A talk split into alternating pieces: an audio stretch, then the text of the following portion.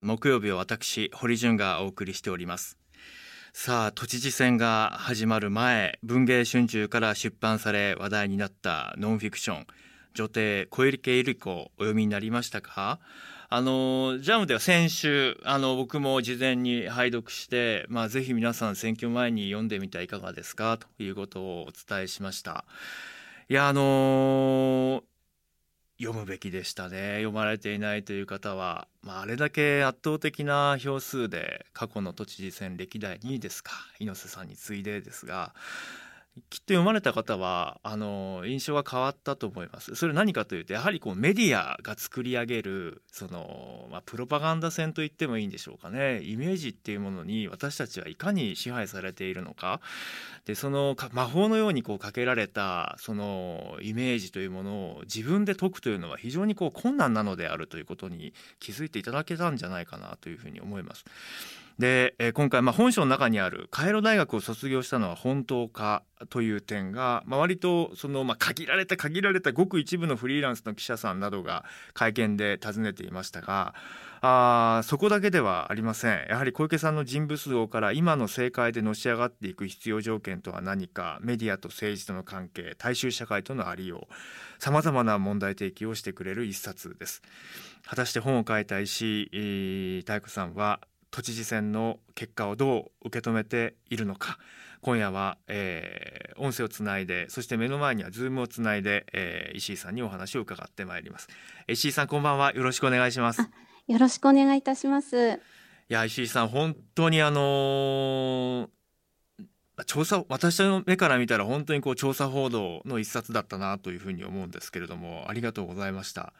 何年も何年もかけて丁寧に丁寧に証言を拾っていきながらのあの出来上がった作品でしたよね。都知事選の結果とはいえども、まあ、小池さん圧勝という形になりました、はい、どうご覧になっていますか？え。あのまあ予想通りではありましたがまあでもやはりあのこれでいいのかなという印象は私は持っております。あのその本の中でもやはり問題提起をされていたのは僕はあのメディアで働く一員ですのでやはりこう、はい、政治報道のあり方そのものに僕はもう根幹から変えていかないと。あの戦前から続くプロパガンダというものに対して市民社会が対抗できない。本当はメディアがそこがきちんと役割を果たすべきであるにもかかわらず悪い癖が全く抜けてないんだなということがよく分かりましたし平成30年の政治とメディアの在り方こうしたことにも非常にこう問題提起をされる一冊だったなと思っています。改めて選挙報道もどうだったのか後ほど後半の部分でもしっかり伺いたいと思います。よろしくお願いします。はいよろしくお願いします。でその小池さんといえばまあ選挙のたびに問い合わせされるのがやはりこう学歴の問題ですよね。きちんとしたあの卒業が果たしてされていたのかどうかというカイロ大学の卒業問題、はいえー、石井さん本書の中で、えー、彼女、まあ、小池さんは卒業証書をこれまで3回極めて不完全な形で公表していると書かれていて疑惑が持たれる箇所を詳細に検証されています。エジプトにもあの足を運んでいろいろ調査もされたんでしたよね。はい、ね。あのまあ、小池さんの学歴詐称疑惑というのはもうこの数十年あのずっと取り沙汰されてきた問題なんですね。はいあのまあ、選挙のたんびにあのそういう疑惑が持ち上がってきて、まあ、でもあのそれを乗り越えて小池さんは当選されてきたわけですけれども、まあ、私はあのちょっといろいろな資料を読んで、まあ、その段階でまあ疑問を持ってこれは、うん、ちょっとどうなんだろう卒業、まあ、首席卒業したと彼女は言っているわけですが、えー、あのまず首席はありえないだろうし卒業もちょっとあの私にはあの信じがたくてで、まあ、調べ始めましてで、まあ、調べる中であの当時小池さんとカイロで同居していたという女性にも、うん、あのお会いすることができてそれでかなりあの決定的な証言を得られて。まあ、それを本書の中ではあの発表させていただきました。今まであの沈黙せざるを得なかった小池さんとカイロ時代同居されていた本書の中で、早川玲子さんと、はい、えー、名乗られている女性、早川さんからの連絡を石井さんが受けて、そして早川さんがきちんとこう管理をされていた日記や日本とのお手紙、はい、そうしたものを読み解く中で、なかなかこれまで表では語られてこなかった小池百合子さんのカイロでの足取りというのが、相当詳細に本書で描かれていましたね。はい、最初あのその記録を読まれた時にはどんな印象を持たれましたか？そうですねあのまたあのまずあのよく取っておいてくださったと、うん、あの本当にそのことに感謝しました。でまたあの早川さんというのは大変あのあの詳細に記録を取っている方であの、ま、ものすごくもう大量にあのお手紙や当時の日記メモそういったものをあの私の方にお渡しくださったんですね。でまあ、それを読んで、まあ、かなりあの日常生活細かく分かってまたの、まあ、大学入どういう入り方をしたのかまた勉強がどんな具合だったのかのもうとてもよく詳細が分かりました。あの実際にはあの石井さんご自身持っているのが怖くなってコピーを取ってこのした資料も知人に託したと書かれていますが、はい、その怖さっていうのは、具体的に言うとどういう感情どういう状況を指している怖さですか？そうですねあの、まあ、早川さん自身もとてもあの怯えて暮らしていらしたわけですよね。まあ、それはあのやっぱり日本のとても著名な政治家のその政治家に向けられた疑惑それに絡んだ、まあ、証拠の品を持ってるし、まあ、あの早川さん自身が生き証人なわけですね。でそういう自分はあの安全なのだろうかと権力者の秘密を知っている自分の身は守られるんだろうかと、まあ、不安に思ってあの隠れるように暮らしていらしたと。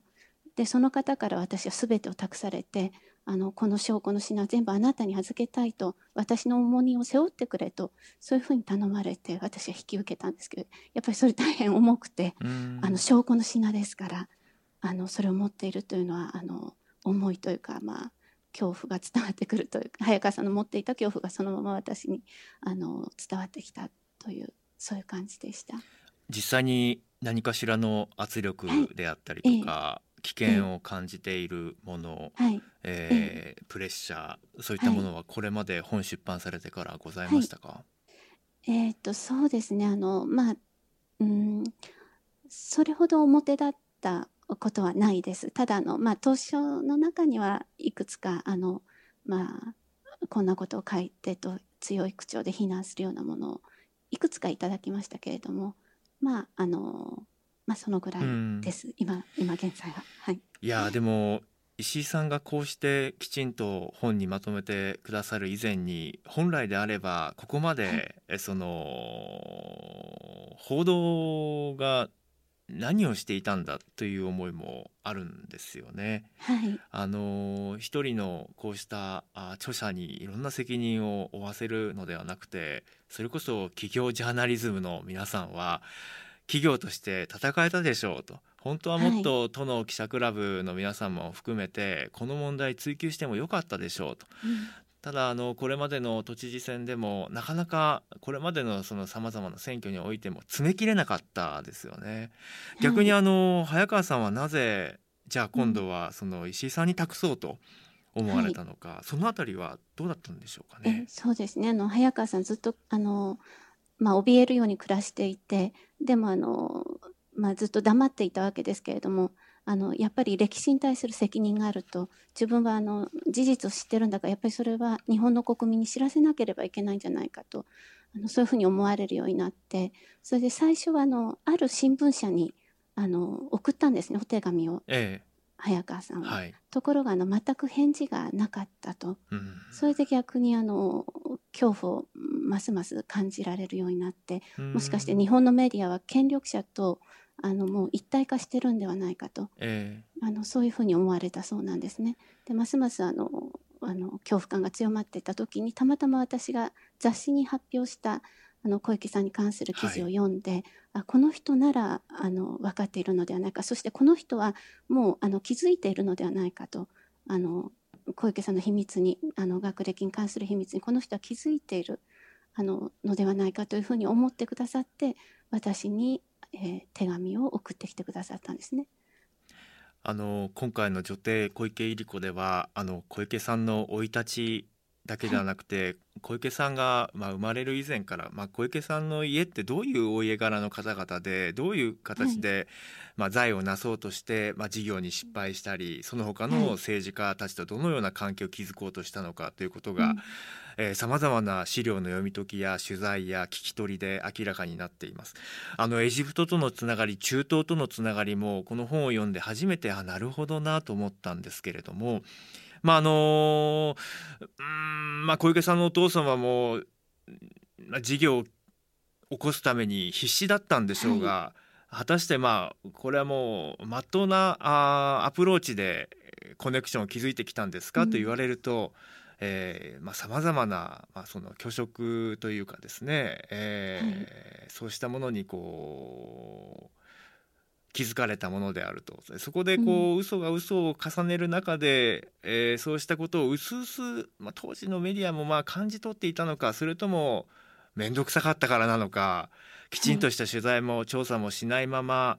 カイロ大学首席の日本人女性が若い世代の女性がいるんだということから一躍スターダムにのし上げていくという、はい、その後詳細なこう資料をもとにした証言というのが、まあ、非常にこう胸を打つものでもあり実際に、あこ読んだ後の感想としてはあでも小池さんはひょっとしたらとてもこう悲しい方なのかなと余計にまあきっちりさらに話を聞いてみたくなるなという、そういうこう一冊にもなっていましたが小池さんサイドから連絡はありましたか、もしくは、はい、小池さんへのアプローチの中で当然取材も試みたと思うんですが、その際の反応はどうだったのか教えていただけますか？そうですね。あの小池さんの側に小池さんにあの何度も取材の依頼をしたんですけれども、まあの毎回断られましてあの一切お会いすることは一度もあのお会いしてお話聞くという機会はいただけませんでした。で本を出版してからもあの、ま、何も特にありません。うん、であとあの、まあ、前回私はあの学歴詐称に関しては、ええ、まずあの月刊誌で発表してるんですね2年前に。はい、まあ、その時あの、えー、法的措置を検討中ですというようなことを小池さんはあの都議会でおっしゃったんですけれども、はい、あの私はあの別に今まであの全く訴えられたりとかそういったことは小池さんからされていません。ですので全くあのなんというか何もないというんでしょうか。あの接触がないっていう状態です。いやあのー、僕もあのちょうど2013年の春でしたね、あのー、僕は NHK 辞めた直後だったんですけど、はい、まあ、あの安倍政権が、まあ、安倍総理が政権に返り咲いて、はい、えー、小池さんにとっては自民党内でもなかなか厳しい冬の時代だったと思うんですがインターネットのニコ生の番組であの本当にこう立ち上がったばかりのささやかな小さな小さな番組だったんですけど初回のゲストが僕と小池百合子さんだったんですよ。で薄暗いこう本当にマンションの一角をみんな手弁当でやって借りているスタジオの隣の楽屋でしばらくご一緒したんですけど、ね、ああ小池さんこういう番組にも出られるんですねっていうふうに聞いたらいやもうやんなきゃいけないのよ。こういうね積み重ねがやっぱり必要なのよっていうお話をされていてやはりそのメディアやその情報との発信への執着っていうのはすごい凄まじいものを感じたんですよね。で、まあ、今回そのメディアとやはりその政治この関係性についてもしっかりと石井さんにもお話を伺っていきたいと思います。であの小池さんがの都知事選に出馬する際に築地の移転反対派のおかみさんたちの心を捉えた演説の描写が印象的でした。ね、ところが知事になって4年築地に市場機能を残す築地を生かすという発言はもうあたかもなかったことのように進ん。でいる、うんこれはどうご覧になっていらっしゃるか。それでも小池さんの支持があるんですよね。関係者関わった方々からは、話が違うじゃないかというような声も聞きますが実際いかがですか石井さん。はい、私もあの築地おかみさん会の方々にはまあ、あの何人もの方にお会いして直にお話を何度も何度も伺ったんですけれども、まあ、大変誠実な方たちであのとても優しい方が多いんですよね。で人を思いやるというそういうあの温かみのある方たちで、まあ、そういった方たちからすると、まあ、信じられない信じられないことが起こったという感じなんですね。あのまさかそんな大きな嘘をつかれるとは思わなかったとあのおっしゃってました。あの時はっきり小池さんはその築地に残りたいというおかみさんたちにあの戻れますとよとあのとにかく1回豊洲に移ってくださいとその後5年経ったらあの戻れますから戻れるようにしますから戻す戻る戻る時には都がお手伝いをしますとそこまで言ったんですね。これは公式に。あの公式な場で発言したんです。それを聞いておかみさんたちは分かってあの築地に戻れるならばそれなら一旦豊洲に行きますと。それで戻ってきますと。ところがあのその後都議選が終わったらまあ、全くその約束をひっくり返してしまってそんなことは言ってないと。私はそんなこと言ったことありませんと。発言したんですね。それでもおかみさんたちはあのびっくりしてしまう。もう大勢が聞いてるのになんでそんなことをそんな嘘を平気で言えるんだと。あの、まあ、とても驚いていらっしゃってまあなんて言うんでしょうその裏切られ方っていうのは、まあ、あの涙ぐんであの私におっしゃるんですけど。まあ、聞いてるだけで胸が痛むというかそうですね、まあ、おかみさんたちあの女の人が嘘をつくと思わなかったとかと女性同士だからあのとても親密な関係を築けたと思っていたっておっしゃいましたね、えー、それがとてもまた印象に残ってますね、はい、女同士の連帯みたいなものが裏切られたというんでしょうか。いやそれだけにあの小池さんはもしね小池さんの方で思っていることが終わりなのであれば、はい、その仲間のメディアだけじゃなくてきちんと表に出てきて、うん、なぜそういうふうに、まあ、変わったのかっていうことを本来であればご自身も説明するべきだし、はい、今回の選挙戦を通じてはやはりその公約がですね、うん、その掲げていたゼロの公約がほぼゼロ達成が、そういうことに対して厳しい追及も含めて会見では何でも答えますよ、それぐらいの姿勢を目指していただいてこそ国家の財政に匹敵するこの大東京のトップにふさわしいんじゃないかという思いもありましたが、実際にそうしたことがなされないっていうのはこれ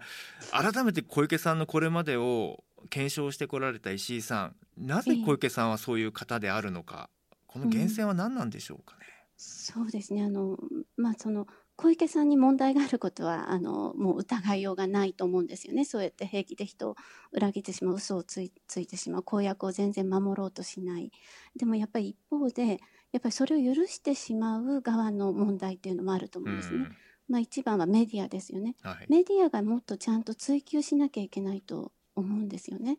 あの記者会見が開かれるわけですからそこでちゃんと厳しく質問して小池さんに問いたださなきゃいけない。あのおかみさんたちは直接訴えたくても訴える場がなくて、ないわけですよね、そのなぜ約束破ったそしてメディアがそれを記者会見でちゃんとあの追及しなければいけないのに、まあ、その役割を果たさないんですよねメディアの。がそしてあの、まあ、大事なそういうことを聞かないと当たり障りのないようなもっと言うと、まあ、大変失礼ですけどくだらない質問をメディアの方が記者会見でするんですよね。まあ、単なる太鼓持ちですよね。はっきり言うとマスク素敵ですねとかそうなんです。もうこれから取材関係を継続させたいからなのか、それとも本当に怖いからなのか、なんかズバッときちんと検証するべきテーマを投げかけて、えがっぷり四つで向かい合うということがなかなかない。ここはもう大きなメディアの責任だと思いますが、あの実際に92年テレビ番組のニュースキャスターから日本新党の公認候補として政界進出したのが小池百合子さん、はい、ワールドビジネスサテライトのキャスターをされていらっしゃった、はい、えー、で当時を振り返って小池さんが出馬を打診された当初は立候補の気持ちはなく他の人を探したと語っているものの日本新党の森川あ細川森弘さんは打診してすぐに返事をもらったと、はい、本書に書いていると、うん、小池さんがその政界入りを目指した一番の理由、うん、動機は何だったのか改めて教えていただけますか？はいあのまあ、小池さんあのテレビの世界にいらっしゃって、まあ、キャスターなさってたんですけれどもフリーランスだったんですねそしてまたあのもう40歳が目前で、まあ、あのこれはあの私は日本のメディアのもう一つの問題点だと思うんですけど女性を若い女性を、まあ、使い捨てにするようなところがありますよね特にテレビメディアは。そしてだから小池さんもまあ自分はもうすぐ今どんなにちやほやされていてもすぐもうすぐあの切り捨てられるというふうに思っていたと、まあ、そこにそういうあの細川さんからあの政界入りしないかという魅力的な転職先を提示されたと。それで、まあそ、そのお話に乗っていったと。あのそういう感じだったと思います。あのまああのそういう経緯であったとしても、はい、どんな経緯であったとしても政治家として選挙を戦う、はい、選挙を戦うとい。ろんな有権者の声を聞くようになる、そして政治活動を根を張ったことをしようと思うと、まあ、あまり報道されていないけれどもあこういうことにみんな困っているのかとかあここはこういうその工夫をしないと乗り切れないんだな。政治家になった時に政治家として覚醒されている方々も大勢いらっしゃるかと思うんですが、はい、じゃあこの約平成の30年を振り返った時の政治家小池百合子さんが何を成し遂げてきた人なのか、はい、華々しく、まあ、防衛大臣にもなりましたし、えー、環境大臣としてクールビズムを打ち出したりとかおそらく内情ご存知ない方はあ小池さんいろいろ切り開いてきてくれたじゃないと。環境だってそう、そして、まあ、防衛大臣女性として初素晴らしい、うん、そして都知事よくやってるじゃない。こういう方も大勢いらっしゃると思うんですけど石井さんからご覧になると政治家としてのその実績実力っていうのはいかがですか、うん、うん、何か私にはあの小池さんが政治家なのかなっていうあのそういうふうにも思えてしまうんですよね。どうもあの小池さんが政治家というふうにあの書くことにためらいがあるというかなんか政治家を演じてる女の人という感じもしてしまいまして何かあの小池さん自身があんまりあの政策だとか、まあ、世の中をこうしたいとかあるいはあの政治信条ですとか、まあ、そういったことがあの全く小池さんから伝わってこないんですね。見えてこない。あの興味のない人なんじゃないかなとそういうふうに思います。ただあの政界の中でこう上り詰めていくとポジションを得ていくとあのそこにはとっても関心がある。でもあのなんて言うんでしょうあの世の中をこう変えたいとかそういった思いはない方なんじゃないかなとあの調べれば調べるほど私にはそう思えてならなかったんです。いやあの石井さんも新聞社のインタビューなどで答えていらっしゃいましたけども、はい、やはりその小池さんがおそらく誰にも明かさないであろう、はい、心の奥底に眠らせたままのその悲しみの部分であったりとか、はい、そうしたことを僕は小池さんがご自身が語るようになったら、うん、初めてその政治家としての小池さんの在り方っていうのが、はい、あの見えてくるのかなってやっぱり思うんですよね。あれだけい。ろんなこう苦境に立たされながらいろんなこうコンプレックスをこう社会からも感じさせられるような中でここまで生き方を選択せざるを得なかった部分があったんでしょうと。ですからその政局のような局面になると小池さんは異様な力を発揮してその難局を自らの方に波を手繰り寄せてくるわけじゃないですか。石破茂さんをもっても小池さんはあの実力者なんだと。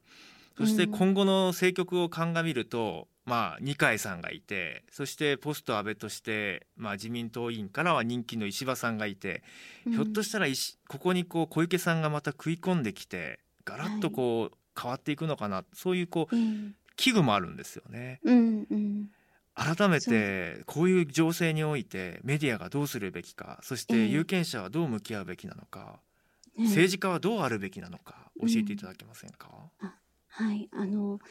なんていうんでしょう。メディアというのはあのスターを作りたがるところがありますよね、無理やりにでもスターを作り出してしまうと、まあ、小池さんはあのそうやって作り出されたスターだと思います。で小池さん自身もだからあの自分の力の源はメディアにあるっていうのをよく分かってらっしゃるんですよね。メディアを利用して政治家として飛躍されてきたとあの、まあ、地道にこう地元に根に張る根を張るとかいうことではなくてテレビにどれだけ出るかあのメディアにどれだけ取り上げられるかを重視してきたという方でただもうこれからの時代は、もう大変厳しい時代になると思うんですね。コロナの問題もありますし。そういう時にそういうイメージだけであのが優先する政治家を選んでいっていいのかどうかというのは私たちが考えなきゃいけない問題だというふうに思っています。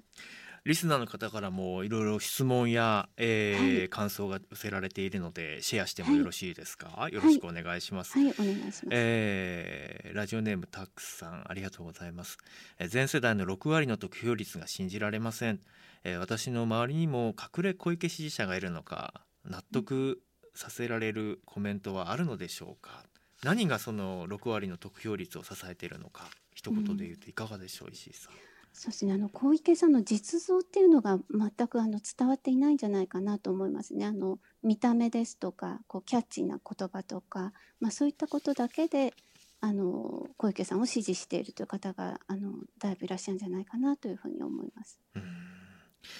あのこちらですね石井さんにお伺いしたいのは小池知事が続投になって大丈夫なのか東京がバラバラになりそうですがというミュラーさんからの言葉があります、はい、この4年間ですよね、はい、ええ。ー、石井さんも指摘されていらっしゃいましたがコロナ対応で、まあ、都の財政というのも非常に今後逼迫したものになるでしょうと。国際情勢も含めて、もうインバウンドで観光経済のエンジンになんていうこともしばらくないでしょうと。都政は本当に難しいと思いますが今後の東京についてどう予見されますか？うん、そうです。あの大変あの厳しい4年間になると思います。そしてあのもう本当に地に足のついた政治をしてもらわないと都民はあの大変な思いをすることになるんじゃないかなと危惧しています。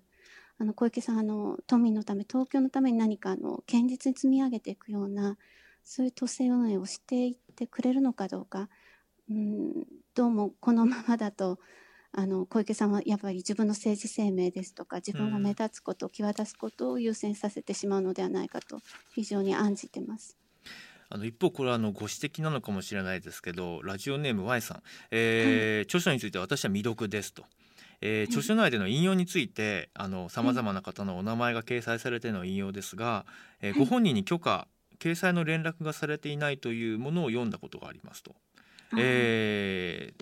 本人から連絡をもらっていないとフェイスブックに書かれていたのは、えー、浅井邦人さんです。という、はい、こういうご指摘もあったんですが、えー、あいやあのその、はい、これから読むにあたって、心構えを持っておきたいということなんでしょう。このあたりはいかがですか？え。それはですねあの浅井さんのあの浅井さんがブログにお書きになられていたので、はい、そのブログから引用させていただきました。でブログというのは公表された資料ですので、ね、本と全く同じ扱いになるんですね。ですのでそれはあの書いた方に事前に許可を取るという必要はないということです。うん、これはもうぜひリスナーの皆さんもそのように認識していただくといいですね。はい、えー、あの本やブログに書かれたものというのはあのまあ引用が許されるというふうになっておりますので、はい、浅井国臣さんです。私か国人さんと間違えてお呼びしてしまいました。失礼しました。浅井国臣さんです、はい、ぜひあの本当にその公開情報をすべてあの確認を取るというのはあのなかなかしなくてもよろしいものですもんね。そ、ね、れはしたら、あの本は書けないです。ね。全部あの亡くなってる方の本ですとか、あの資料を引用する時も、まあ公開されてるものはそのえー、引用が引用していいということになっております。えー、そして最後にリバティさんからです、えー、小池さんにもし今後対談や取材をする機会があったとしたらまず何を石井さんは聞かれたいと思われますかということです。そうですねあのうん何から聞いていいのかというぐらい聞きたいことがたくさんあるという感じです。はい。まあただあのうん。どんな気持ちで何を目指しているのかあのなといつも思って見ているんですけれども、はい、殺伐としたあの荒野を一人で歩いているようなそういうイメージもあって、はい、あの石井さんの作品としてのこの書きぶりがあの、はい、非常にこう凛としたものがあってそれがかえって小池さんがここまで生きてきたその社会がどういう状況であったのか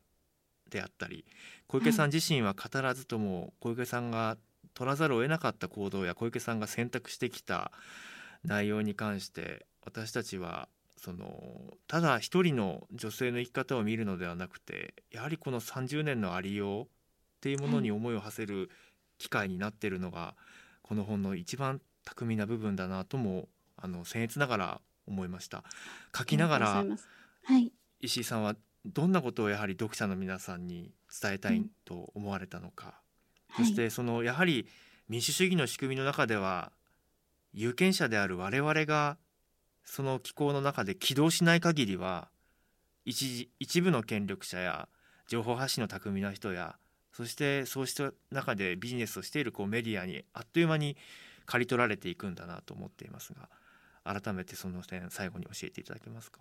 えあの小池さんの実像を書きあの書きたいとどういう方かであるかを調べて書きたいという気持ちはもちろんあのあったんですけれども小池さんを通してあの小池さんが活躍されたその平成という時代ですね。平成とはどういう時代だったのかというのを書きたいというのもあの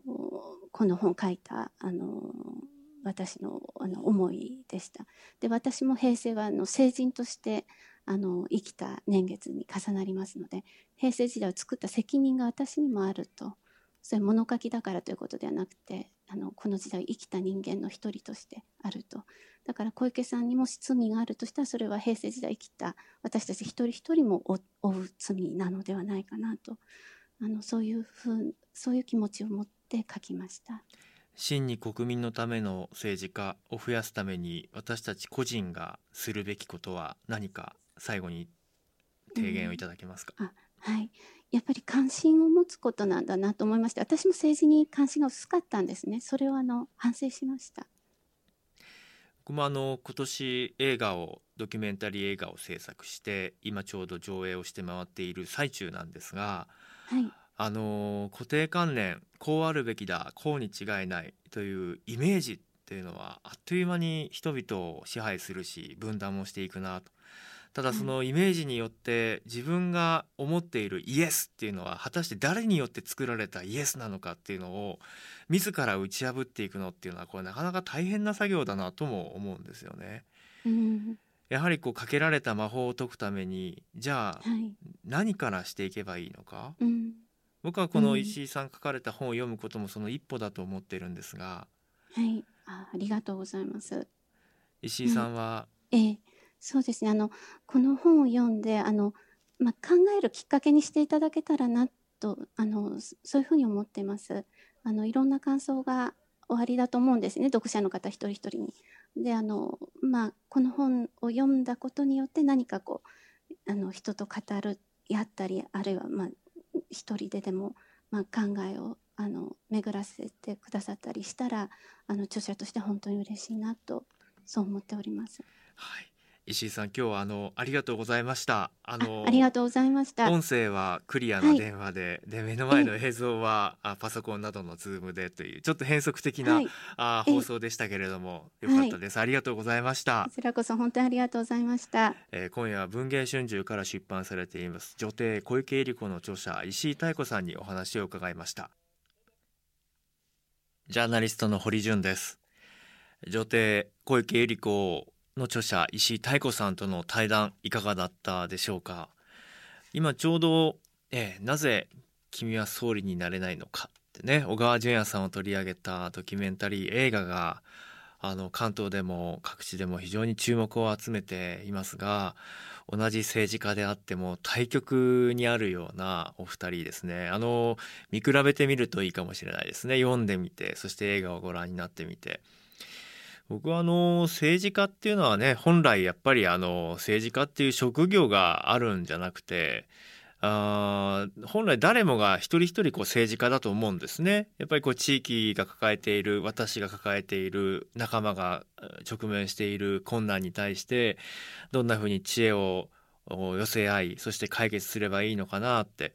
でそれのだんだんだんだん大きなこうコミュニティになるに従って、まあ、それをこう専門にやる人が必要になってくるだから代議士が必要になってくるということですよね。で本来はですから私たちも日々毎日政治をやってるんだっていうふうに思っておきたいです。だからあの人がやってくれれば変えてくれるんだとかあの人があちゃんとやってくれないからダメなんだじゃなくて私が何をするのかということをやはりきちんと考えなくてはいけない。でもそれが歪んだ形で自己責任がはびこる社会になってはこれはもってのほかで、うん、あなたができなかったんだからしょうがないじゃないか。あなたがちょっと努力が足りなかったから。あなたはこういう宿命だったんだからなんていうふうに切り捨ててはいけない。でも放っておくとこういう資本主義社会ってそうなりがちですよね。そこを誰がきちんと是正するのかこれはやはりその専門に日々の政治を預かっている政治家の皆さんがやるべきことじゃないですかと。もちろん私たちは政治に関わります。しかしもし競争の中で敗れたりとかもそもそもの発射台が不均衡だったそういう場合には変えていきましょうだから一人一人の声に耳を傾け共に歩んでくれる人が欲しいんです、えー、今の現職の知事はどうなのか？この4年間ぜひ皆さんしっかりと見ていきましょう。4年後の都知事選もしくはもっと早まるかもしれませんが、えー、ぜひその時にはメディアもこの反省を生かしてしっかりやりましょうよということをお互い共有しながら進んでいきたいと思います。